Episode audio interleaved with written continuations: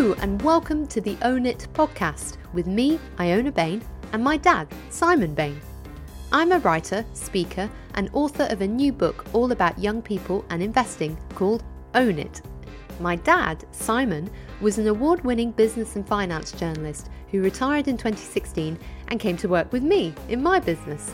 And we thought, why don't we start a podcast together since we're living under one roof during lockdown? So here we are aiming to have funny, frank, and fascinating conversations about finance, with some expert guests joining us along the way.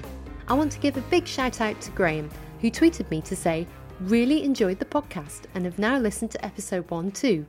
Interesting concept to explore these issues from two perspectives that I fall between, and much to learn as a result.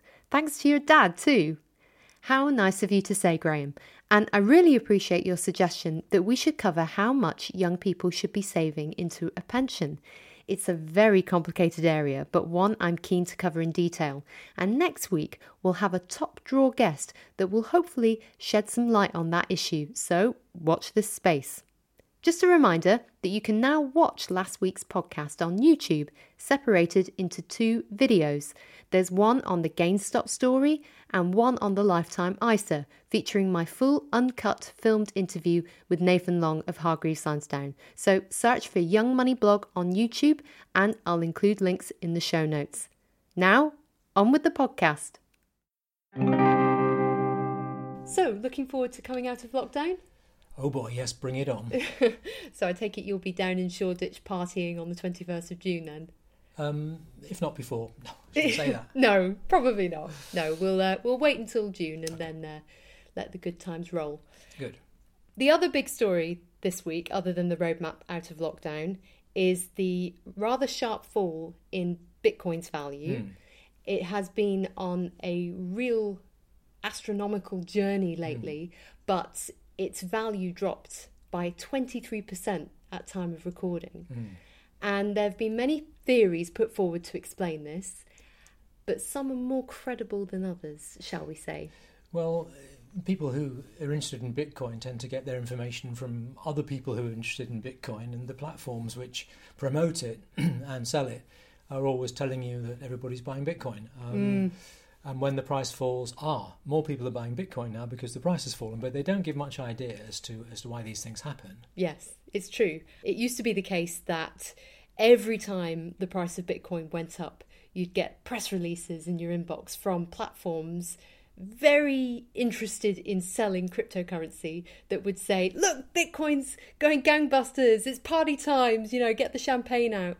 And then when Bitcoin would fall, it'd be tumbleweed. Yes. It's not like that anymore. You do get these platforms coming out providing explanations, but they are less than satisfactory because what they tend to say is, well, it's just people banking their profits. Sure. And you're thinking, this is a lot of people banking their profits all at the same time. And how come you don't see these same swings in other assets? Yes. And I think the answer is that it's more than people banking their mm. profits. There are other bigger factors at mm. play that sometimes the platforms maybe don't want to discuss. Isn't it something to do with the miners? Yes. So I have read that a big Bitcoin miner essentially put through lots of Bitcoins in one transaction and then dumped them all.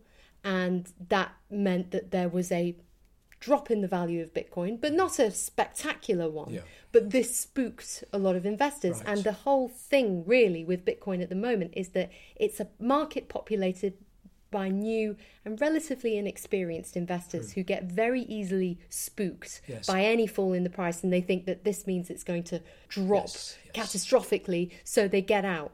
Um, and I think that's p- probably what's explaining the volatility more than people just saying, "Oh, I think I'll bank my gains now." Indeed, uh, along with their big hero Elon Musk, of course, who uh, who mm-hmm. tweeted that Bitcoin was too expensive. Yes. And all of a sudden, he's not the richest billionaire on the planet, and we're supposed to feel sorry for him. Yes, and strangely, that meant that he was basically determining his own fortune through his tweets. It would appear so. So, in theory, if he were to just tweet, Bitcoin looks good, buy it again. Then suddenly he'd be the world's it, richest man again. And it will probably happen. Yeah, this is it. Very, very strange turn of events. of people's words, though, is interesting, isn't it? Yes, absolutely. So is this a new phenomenon whereby one man can determine a company's value or an investment's value um, in in such a spectacular way. Well, it, it reminds us of the um, the Ratner effect, doesn't it? Gerald Ratner, and this is more my time, but it was the, almost 30 years ago, made his after dinner speech in which he said his company's products were crap. Um, and he now earns his money and has done for the last 30 years from making after dinner speeches about how that after dinner speech bankrupted him, which is pretty unusual. Yeah. Um, I mean, there are other examples, you know, of people saying the wrong thing. There was Michael O'Leary, of course, who calls his customers idiots half the time. yes. Um, tells them to F off. Um, there was Helen Mirren, who was the ambassador for L'Oreal, um, who said that their products probably did F all. um, but these things don't actually move share prices. They just make the people look rather stupid in a way. Yes, yes. And they might make you think twice about using their products and services. Um, but really, Elon Musk is the first character who Mm. can really change markets based on a tweet. And More, that's more so than Donald Trump. Well, I was going to say he's kind of the Donald Trump of the Yes. business world, except he's even more powerful because really his words do matter and his words do, do have weight. tangible effects. They do have a tangible effect, exactly. Um, thinking about Bitcoin, I mean, yes, we're seeing all this volatility, and a lot of people will argue that that is an inevitable byproduct of this being a very new market, of lots of retail investors being in this market, but perhaps institutional investors, and by that we mean the big guys, the hmm. fund houses, the people looking after our pensions Yes. they're not in the, the Bitcoin market yet. When they start to move into that hmm. market more, it'll all stabilize and it won't be quite so volatile and it will start to look and feel a lot more like gold. Yes, except that gold is actually very volatile. Well, this is it's- true, it's- yeah. You know, if you look at the, the graph on gold, it's probably as volatile as Bitcoin in its own way over over a longer period. But I think uh, a lot of talk about institutional investors coming in, um, and it's you know young inexperienced investors that you were talking about tend to think, well, they're doing it, so why shouldn't I? But they have a totally different position. Yeah. It's not their money. Mm. They're putting in a tiny amount of their assets. Usually, it's a bit experimental. No one's going to fire them if it goes wrong, frankly. Mm. Um, and I think you know we should we should be wary of that because institutions and they also find it much easier to buy it. Yes. Elon Musk isn't sat there worrying about his 36 character code written on a piece of paper. Yeah. He's got firms processing all this, you know, which other people have to think very carefully about. Yeah, yeah, because for anyone watching or listening to this who doesn't hold Bitcoin and is curious about how you actually go about buying Bitcoin, hmm. it's incredibly complicated. And it does come with risks because Bitcoin exchanges, cryptocurrency exchanges, they have been hacked, people's wallets have been stolen, and then they've lost all their Bitcoin. And a huge amount of, you know, Bitcoin value has passed through the criminal markets in this way. I think it was estimated at one point that almost half of all Bitcoin transactions were um, were criminal. Yeah, yeah. And and of course the, the worrying thing is that the, the marketing of these things uh, does is targeted at and does appeal to these inexperienced young people that we're talking about. Um, And of course the FCA has clamped down on a lot of this kind of marketing, Yeah, uh, the regulator. But uh, it's all out there. You'll know better than I do on social media. absolutely. I mean, yesterday we had the hashtag stock market trending on Twitter throughout the evening. So I assume that's because US markets were opening at that time. Right. People across the pond were looking at their portfolios first thing and they were tweeting images and memes of people screaming and crying and panicking and sweating as if to indicate that they felt that it was all over. Suddenly we've had this massive drop. And to be honest, I think those kinds of trends, hashtags like stock market and the kind of memes that are attached to it, are everything that is wrong with the hashtag stock market investing today. Yeah, absolutely. But then also, we have to think about the environmental implications of cryptocurrency, Well, which, which are not nothing. No, you mentioned young people. They, they are, we are told, uh, the most concerned of all about the whole green agenda, rightly so. Um, but uh, you know, Bitcoin has has a tremendous, horrendous record as far as that's concerned. I'll just read you something from here. Um, the uh, the total energy consumption of the Bitcoin network per year is higher than the monthly electricity needs of the whole of Japan. This is a Japanese commentator uh, writing. But Japan's electricity powers homes, businesses, and people's lives. Bitcoin mining only powers the creation of more Bitcoin. Well, he said it, hasn't he? And I mean, people might not realise just how wasteful the Yes. production of Bitcoin is because it has to be mined and it can't be mined using your trusty Apple Mac on your lunch break. You know, your, your mate Rob can't do it from his shed, you know, before he goes to football. You have to have a supercomputer. And that supercomputer takes up enormous energy when it's mining Bitcoin. And these supercomputers have a very short shelf life before they have to be replaced. Yeah. And it's something like well over 90% of these computers don't last any longer than two years before having to be junked. And they don't mine any Bitcoin at all, apparently. That's true. It's only the successful ones that crack the mathematical formula that Mm-hmm. actually have, have been worth the investment in the first place. Yeah. And the picture I saw today in, in the paper, a sort of stack of Bitcoin mining machines in China, you know, it looked like, I don't know, there must have been dozens of them. Yeah. And these are all supercomputers all stacked together. I mean, these, these are behind the scenes elements that nobody thinks about. Yes, and therefore it's interesting to note not only that Elon Musk has put so much money into Bitcoin, being the head of a clean car firm, ostensibly, but also the likes of uh, Jack Dorsey at Twitter, who has Right. pledged to make his firm as environmentally friendly as possible, has also promised He's to. just bought 1.7 billion of Bitcoin this week. Indeed, indeed. So, you know, how do we square that circle? That's the question. Well, that brings us on to today's guest. I'm very pleased to welcome Alice Ross from the Financial Times to the podcast. Alice has been a journalist at the FT for over a decade, holding various roles such as deputy editor of the Weekend Money section and editor of the FT newsletter Trade Secrets, which looks at various issues affecting globalization, including climate change. And that's why I'm talking to Alice today. She's the author of a new book, Investing to Save the Planet, which is an incredibly thorough introduction to the world of green investing, i.e., putting your money into funds and companies that are actively contributing to the fight against global warming.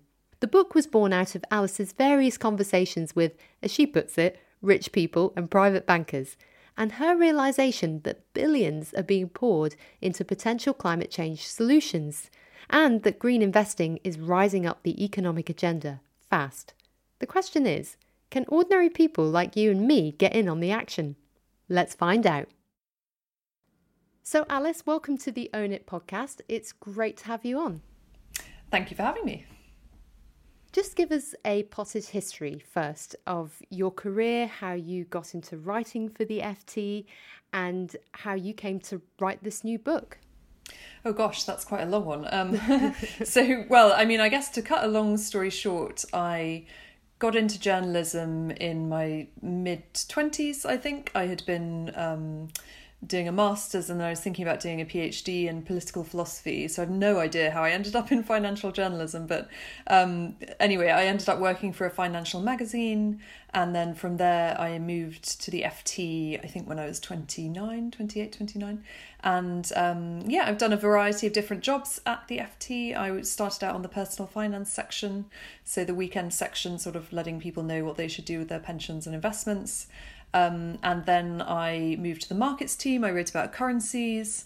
And then I moved to Frankfurt and I wrote about um, German companies and the ECB, things like that, um, monetary policy. And I was in Washington for a short while, and then I uh, was editing the FT Wealth magazine.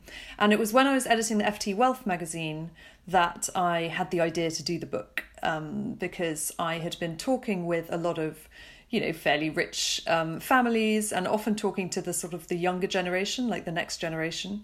And they were often really interested in the environment. And so they were like putting their money towards environmental investments. And that was the first time that I started to hear about these companies that were doing sort of new things in terms of trying to cut emissions. And that was really interesting and exciting to hear about because you know, I was feeling quite depressed about climate change at the time. This was 2019, um, you know, before the pandemic hit, and there was something else to be stressed about. But um, and I deliberately wanted to write the book as a way of sort of saying to people like these are the positive things out there that you can do.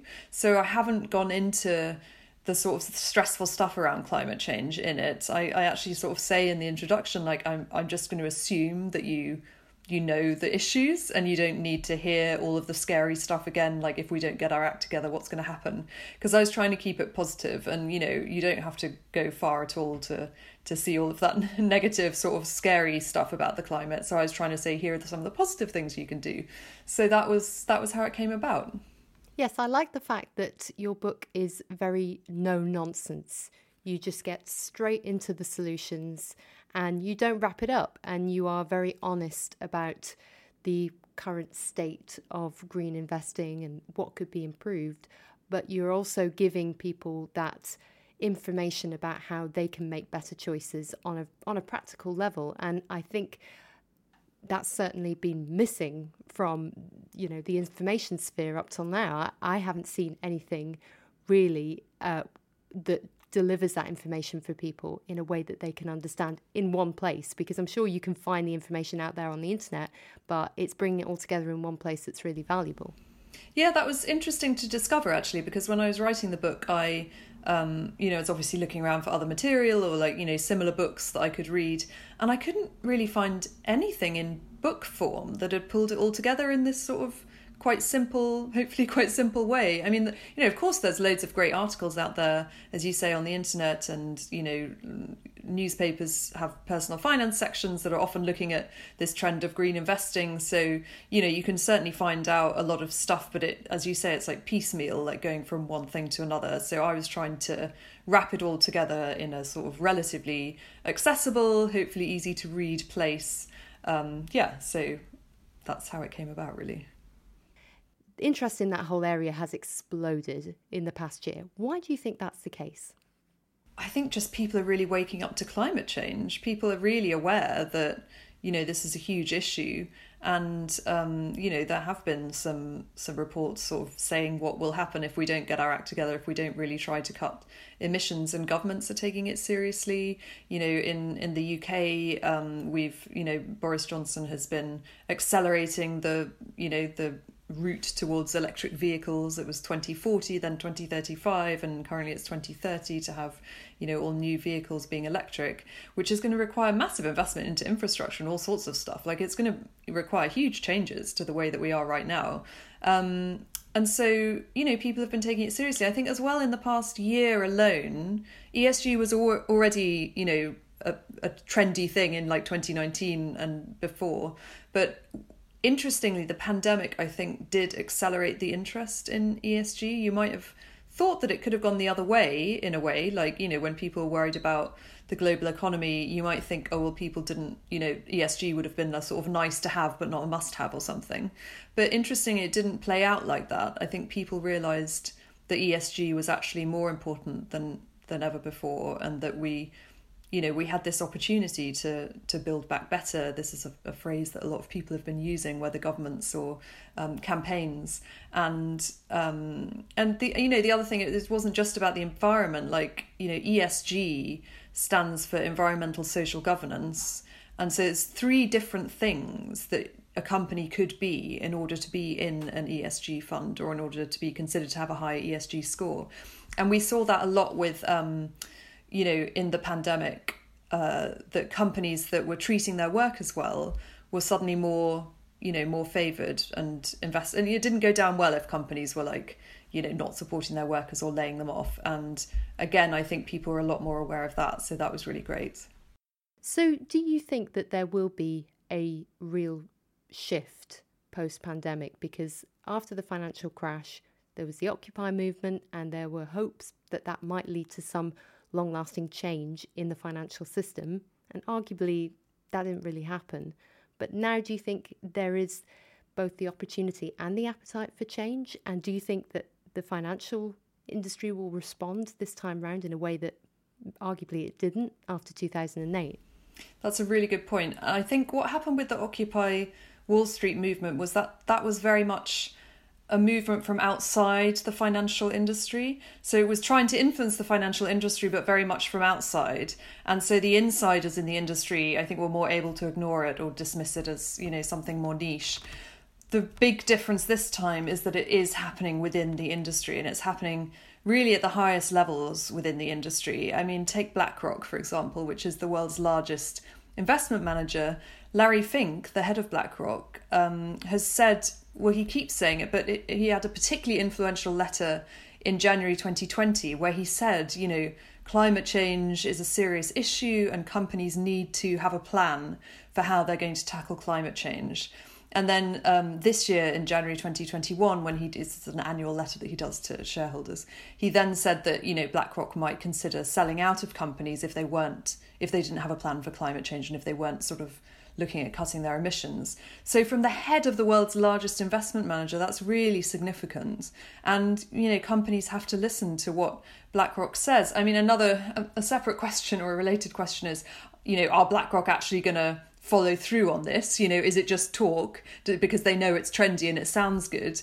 Um, and so, you know, that has raised eyebrows slightly in the industry because BlackRock actually has a terrible record when it comes to voting on climate change resolutions at the companies it invests in.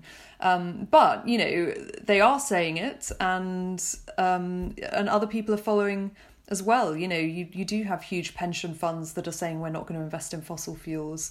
Um, you have Mark Carney, who is, you know, the former head of the Bank of England, has set up this um, task force to um, that will basically say that companies have to uh, have to tell you what they're going to do about climate change, and that's going to become mandatory. It's not yet, but already investors are trying to put pressure on companies to to have a plan for climate change. So it's just the the conversation is much more inside the financial industry this time. So that gives a lot more hope that this is a sort of a permanent shift in the way that companies or investors are, are thinking about climate change. Mm, yes, it's funny you mentioned about BlackRock and the doubts over whether or not it will really follow through with its ambitious targets because it has only just recently said that it wants to remove as much carbon dioxide from the environment as possible by 2050 at the latest. But that begs lots of questions about um, what proportion of the companies that they invest in will be able to hit those targets, you know, because they're not necessarily going to be responsible alone as albeit a very powerful investor, they can't drive that change alone. But do you think that just having that ambitious pledge does go a long way? Yeah, and I think, you know, uh, it's not just BlackRock. You know, other huge investors are also saying similar things. You had Aviva investors the other day, um, and they were saying that they would they would sell companies that weren't making efforts to to cut their carbon emissions. That they would do that.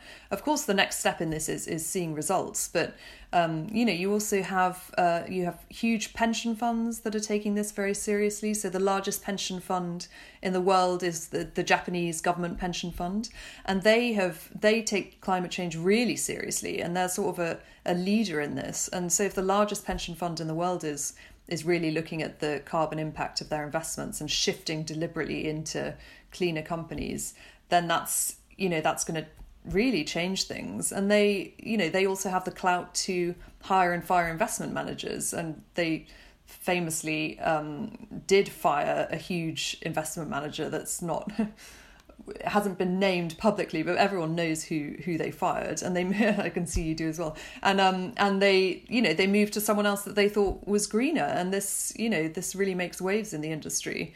Um you know ultimately investors and companies have to do what what their shareholders and other investors want them to do. So, and you know, the climate change uh, concerns they're very real and they're not going away anytime soon. Governments are taking it seriously, regulators are taking it seriously. So it's just so much more part of the conversation than it used to be. Maybe this is just the utopian view that a younger person might take, but but they may see you know, investing to save the planet as, as just what investing should be. And they may, may be rather horrified at the idea that their money isn't automatically going into companies that are at least, you know, not harming the environment and hopefully actively contributing to the fight against climate change. But your book suggests that actually individuals do need to engage with this. Um, as well as obviously the big institutional investors. But for a young person who is thinking rather idealistically, they might think, well, why do I have to engage with this? Mm, that's interesting. So I think there are two parts to this, depending on how far you want to go. So, firstly, if your if your money is in, you know, a bog standard pension fund, or if you bought, you know, a sort of a general equity fund or something that maybe someone advised you to, or you were just, you know, buying the stock market in some way, uh, that's definitely not going to be investing with with the environment or with saving the planet in mind. It's going to own probably just all of the major companies that are out there, but those, of course, include the oil and gas companies. Um, you know, they, they include hugely polluting companies. Um, and you're particularly interestingly likely to find those companies in income funds. So if you've bought some sort of a UK income fund or something, almost certainly going to be stocked full of oil and gas companies because they have historically paid really good dividends to investors. So income fund managers love those kind of oil and gas companies for that reason because they pay a good dividend. It's nothing to do with the environment. If you want to say, okay, I want to have my investments, you know, um, going towards companies that are keeping the environment in mind, an obvious next step would be to put it into a fund that is called ESG, that says it's an ESG fund.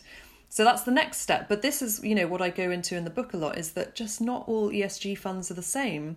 And people are often really shocked to discover what's in their ESG fund. I interviewed um, one guy who um, was with uh, his money was with Nutmeg, um, which is you know an online provider, and he had um, decided to start investing. So he'd bought you know their ESG fund, and and then he decided to see what was actually in it, and he was really shocked to see that BP made up one percent, and it just wasn't at all what he associated with an ESG fund, and he was really confused, and any I sort of stepped in to try and help him trace back how that, that had happened, that BP was in his ESG fund. Um, and it was sort of fascinating. I, I, go into it in detail in the book, but how all of these different people and decisions are involved in calling a, a fund ESG. But basically, BP is often in ESG funds because for two for two reasons. Firstly, it has good governance. Generally, it's seen as a, a company that has good governance, so it can be in an ESG fund because of the G not because of the E, and you do get that a lot. So ESG, the environmental side of that, is only one third of of what's actually going into those funds. So you need to be aware of that. Another reason that a company like BP might be in an ESG fund is because it's doing better environmentally than its peers. So like the other oil and gas companies that might not have said that they're going so much into renewables or that they're trying to cut carbon emissions by as much they won't be as good as BP. So, you know, BP is, you know, BP and Shell are, are both leaders within that group where they've said that they're aiming for net zero carbon emissions by 2050, which, when you think about it, for an oil and gas company is quite amazing in some ways. But of course, and you know, they're buying up loads of renewable energy assets at the moment and they're really trying to diversify into that. But nonetheless, I mean, oil and gas still makes up the vast majority of what they're doing. Um, and you know that's a personal choice i think for an investor. Like maybe you're like yeah that sounds reasonable and i want to support that and i want to help them make this energy transition.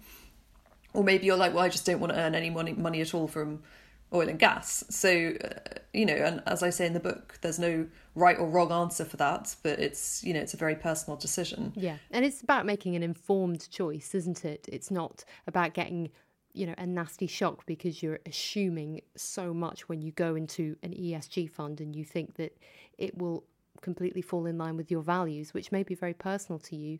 Um, so yeah, you have to get informed. Um, as with so many aspects of finance, as you say in the book, there's a real alphabet soup of terms associated with green money, which can be really confusing to the lay investor. So, if you had to highlight three or four terms everybody should really understand, what would they be? Oh gosh. Well, ESG, we've covered that. So that's environmental social governance. So that's probably the most important one. Um, uh, ETF is another really helpful one, exchange traded fund. Um, and that is usually, so that's a, a type of a passive fund. And these types of funds are um, cheaper than actively managed funds. So um, often, if you buy, if you want to buy a, fund, which is you know just would buy have hold lots of different companies in it, so it's spreading your risk rather than just directly buying the shares of one company. Um, often a fund might be actively managed, so it's got a fund manager making all of the decisions and saying we should have that company is better than that company, or you know I like it for whatever reason. But you know, studies have shown that it's really hard for active fund managers to outperform the general stock market, and they're also charging you money for the supposed ability to outperform. So you know, some fund managers will do well, but but increasingly the trend is moving towards passive funds, which are just tracking existing stock market um, indices. Now, interestingly, that might seem like that's a problem for green investment because, of course, if you're you know you're trying to make a choice with green investment you're trying not to hold all of the companies that are in the FTSE 100 or something. Um, but you know they are they are creating ESG ETFs. so passive funds that are tracking an index but that are deliberately either overweighting the better companies and underweighting the worst ones or not not holding the, the worst ones at all. Um, so impact investing is a relatively new term um, and it can mean lots of different things. Again, as with ESG, there's no like um, there's no agreed upon definition of impact investing. So if you're impact investing, it means you're investing with the aim of making an impact. So, uh, either an impact on the environment or on society. Impact investing definitely isn't necessarily green either. It could be, uh, you know, it's increasingly more about, you know, some social aspect of, you know, for example, improving female education or something like that. That could be a type of impact investment. Um, but the the sort of way it differs is whether you're in, investing for a return. So you've got philanthropy, and then you've got impact investment, and then you've got sort of like normal investment for for a financial return. And impact investment is somewhere in the middle, um, but it can. Some people do impact investment with the idea of not getting any of their money back, which is sort of more philanthropy. Some people are doing it in the hopes of getting some money back, but maybe not as much as they would if they were investing normally. And some people say that you can do impact investment and earn just as much money as if you were doing normal investment. So there are all of these different types of impact investment, and there's no no standard definition. So again, you need to sort of check what it is that you're buying or or following to check it's the right kind of impact investment for you. Mm. We've touched on ETFs already, and they've been incredibly popular among younger investors. And over the past 10 years, we have seen those ETFs perform very well, and there's been this rising appetite for low cost passive investing. How will that sit alongside the ESG movement? Because it seems like, and, and you have already alluded to it, that there may be a conflict between the two. Mm. So yes, so and this is something that BlackRock in particular, which you know has so many ETFs, has been facing when it's you know when people have said oh you need to vote at shareholder meetings and you know often with passive investors they don't necessarily vote themselves they'll pass on the vote to a proxy um, voter and uh, so they're not always engaging as directly with the companies as, as you would hope um, but you know increasingly you are seeing these indices being created that are you know passive ESG indices, so that's good and that's something you can do. But also increasingly among among the passive investor community, they are saying we still, you know, we're still shareholders of these companies and we should still have a voice and um, you know that they they might start taking action and and you know just you know they don't have to have to stay invested in these companies. Um, and you know they're trying to change from within they're trying to make their views known. Um, so i think it's where i think the industry is starting to move towards a place where they realize that you can have passive investment and esg at the same time um, so which is which is a great thing because I think for a while people were like, well, "Ooh, how's that going to work?" And actually, they've been figuring out how it's going to work, so it's going to be okay. So just because you're a passive investor doesn't mean you have to be passive. Yeah, exactly. Yeah. That could be a new marketing slogan. Uh, can you tell us what the term greenwashing is? Because you talk about it a lot in your book, and with good reason. It's a it's a massive risk, isn't it, moving forward?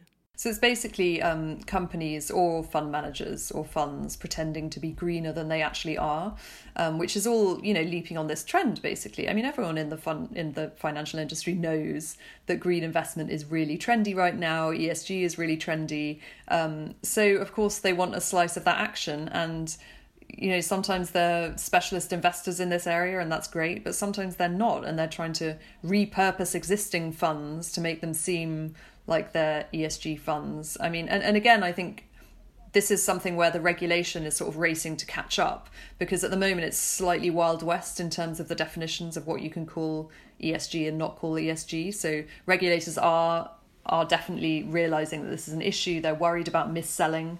Um, they're worried about consumers buying stuff and thinking they're getting one thing and, and actually getting another. So they're definitely moving on this. So it's going to be changing quite soon. But at the moment, you do you do have to do your homework and and you know, I mean, the best thing that you can do really is probably look at the top ten companies that a fund holds. So that's always going to be public information and you can you know look at are these companies the sort of companies that I would expect to see in this fund? You know if you do see oil and gas companies in there or you know something like that it, can often be quite a shock um, that they often or, or they just hold companies that don't necessarily seem to be about the environment. You know you might have Amazon in there or something and and it's confusing. You're like well why you know why would this company be in there? But sometimes if you research the company you can see why. It might be because they have a really ambitious plan to cut carbon emissions. It might be something like that. Um, so, so doing your research is really key. Are there any other tips that you could provide for anybody listening who wants to make their investment portfolio greener and isn't sure where to start, and may also be wondering about their workplace pension? Because for a lot of young people, that is the first time that they start investing in the stock market, even if they don't fully realize it. Yeah. So this is yeah, one of the things that I look at in the book is that for a lot of people, particularly younger people who haven't started investing yet, their main investment is going to be their pension. And it will probably, you know, hopefully in a workplace pension where they've started already putting some savings in. Um, so you can look at what what you've actually invested in. A lot of people don't make an active choice when it comes to their workplace pension, so then they'll be put into the default fund. There are actually a range of fund choices that you can have, um, and the default fund is almost certainly not going to be an ESG fund. Um, but there should be an ESG option. So, as a first step, you can move you can just tell your company, I want to move into the ESG fund that's on offer. So that's one relatively simple, you know, bit of admin, but that's one quick thing that you can do then if you want to take it a step further you can look at the actual esg fund that your company is offering. And you know you can use some of the tools on greenwashing that we've learnt about and see is it you know is this an esg fund that i think is a good esg fund or is it sort of greenwashing a little bit? Um, and if you think it is a bit greenwashy you can write to your company and say i think you should consider other pension funds. And you know people are starting to do this and companies are you know having more clout with this and, and they might just go to a different pension fund provider that's providing them with a, a better esg fund. And again it's like this is about a mass movement of you know if everyone starts you know bringing it up with the company then the company is going to be forced to take it seriously and it all starts you know with the with the smaller shareholders or the smaller investors. Thank you so much alice. Really appreciate you coming on the podcast. Thank you for having me so the whole ESG debate has moved on so much in recent years. And I'm interested to know what was the conversation around green money 10 or 20 or 30 years ago? Did it even exist? There wasn't a conversation really. It was just um, one or two journalists writing about one or two funds, mm. um, which were rather eccentric at the time. Um, and I think at that time, and for a long time afterwards, uh, when the thing was just beginning, there were very clear dividing lines. It was either a green fund or it wasn't, and that's what's changed, of course. Mm. The pressure over the years to recognise that this dimension to investing as being part of a holistic approach, yes, as opposed to just having a fund with a few, you know, wind turbine makers in it or whatever. Mm. That's what's changed. Mm. And this idea that if you were to invest in these companies that are at the vanguard of solutions to big global problems, then they are more sustainable companies with more promising profits and potential in the long term. Very much so. And I think that has, because of the sophistication of investing now with exchange traded funds, you're able to look at themes in technology mm. around renewable you know, infrastructure and all sorts of other things which people can choose to sort of invest in specifically. Yes. Which, of course, was never possible in those days. Mm. It was a much cruder kind of landscape. But there's a problem, isn't there, as far as uh, passive investing is concerned? Yes, and I think we we covered this in the interview with Alice. She devotes a lot of time in her book to talking about the shortcomings of passive investment in ESG. Right, right. And I wonder if you can enlighten us as to what exactly is the difference mm. between an ETF that is supposedly ESG friendly, mm. one that a young investor might reasonably think is a great option Hmm. if they want to start out in this area and make a difference. What's the difference between that and your common or garden ETF that's filled with sin stocks and companies doing all sorts of naughty things? Yeah, absolutely. Um, well, tracker funds inevitably can't make decisions, they just buy an index.